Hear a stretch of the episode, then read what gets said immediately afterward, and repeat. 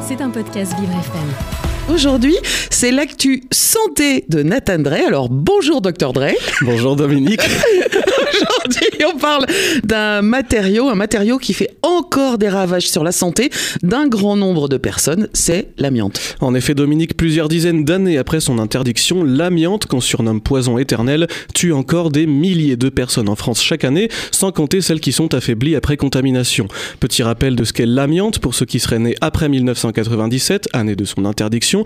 À l'époque, on ne jurait que par ce matériau qu'on pourrait définir de multicasquette, isolant thermique, isolant anti-feu, isolant léger, isolant pas cher. On en mettait dans les joints, les cols, les dalles, les canalisations, les tuiles, bref, partout, jusqu'au jour où a été mise en évidence sa casquette bien trop efficace d'isolant donneur de cancer. Tout de suite, on a moins envie de l'utiliser. Sauf que beaucoup de travailleurs y ont déjà été exposés, entre 1 et 2 millions, dont 900 000 dans le secteur du bâtiment. Sauf que on est censé avoir tout désamianté, on est bien d'accord Nathan. Donc Oui. comment ça se fait qu'il y ait encore autant de personnes touchées? Alors il y a plusieurs raisons à ça. Déjà, ce ne sont pas 100% des zones touchées par l'amiante qui ont été désamiantées. Ensuite, le désamiantage n'est pas toujours fait comme il faut, il reste souvent des résidus.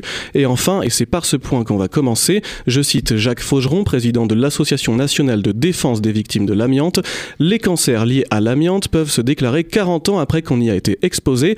Selon lui, c'est ce qui explique qu'on ait encore 3000 morts chaque année. Ce poison est donc comme une bombe à retardement. Il continue de détruire en silence les poumons, la plèvre. Il s'agit de la membrane qui enveloppe chaque poumon et qui doit le protéger des chocs et de certains virus et bactéries. Il détruit aussi le larynx et les ovaires, tous par le cancer, mais d'autres maladies peuvent être dues à l'amiante. Et si tout l'amiante n'est pas écarté, ce n'est pas prêt de s'arrêter alors du coup C'est le problème, un ancien salarié surexposé qui aujourd'hui travaille dans l'atelier désamianté d'un géant de l'industrie a en fait continué d'être exposé, je cite, il restait de la poussière sur toute la charpente métallique, dès qu'on utilisait le pont roulant pour lever des charges lourdes, les vibrations de la machine la faisaient tomber sur nous et on en était couvert. Et c'est euh, pareil ailleurs, quand l'usine Lubrizol a brûlé en 2019 près de Rouen, on a retrouvé des pelotes amiantées emportées par le vent à plusieurs kilomètres de l'usine. En Bretagne, selon l'association écologiste Robin des Bois, dans le milieu agricole, il y aurait environ un million de tonnes de matériaux de toiture à base de fibres d'amiante ciment. Et beaucoup de nos hôpitaux HLM, entreprises, collèges construits dans les années 70 en contiennent toujours. Michel Ledoux, un avocat grand défenseur des victimes, déclare, je cite, On en a encore pour deux siècles. C'est énorme. Et où est-ce qu'il finit ce matériau après euh, un En théorie, l'amiante doit aller dans des installations de stockage de déchets et en fonction de la forme sous laquelle il se présente, dans des installations de stockage de déchets dangereux ou vitrifiés. Mais c'est en théorie car beaucoup commettent des écarts. Certains creusent des trous et enfouissent directement leurs déchets amiantés sous terre. D'autres pilent l'amiante pour le mélanger avec d'autres déchets et le mettre à la déchetterie. Et encore plus insolite, un entrepreneur va bientôt être jugé pour avoir abandonné un tas de déchets contenant 2 tonnes d'amiante le long de l'autoroute A16. Pour le coup, il ne s'est pas trop embêté.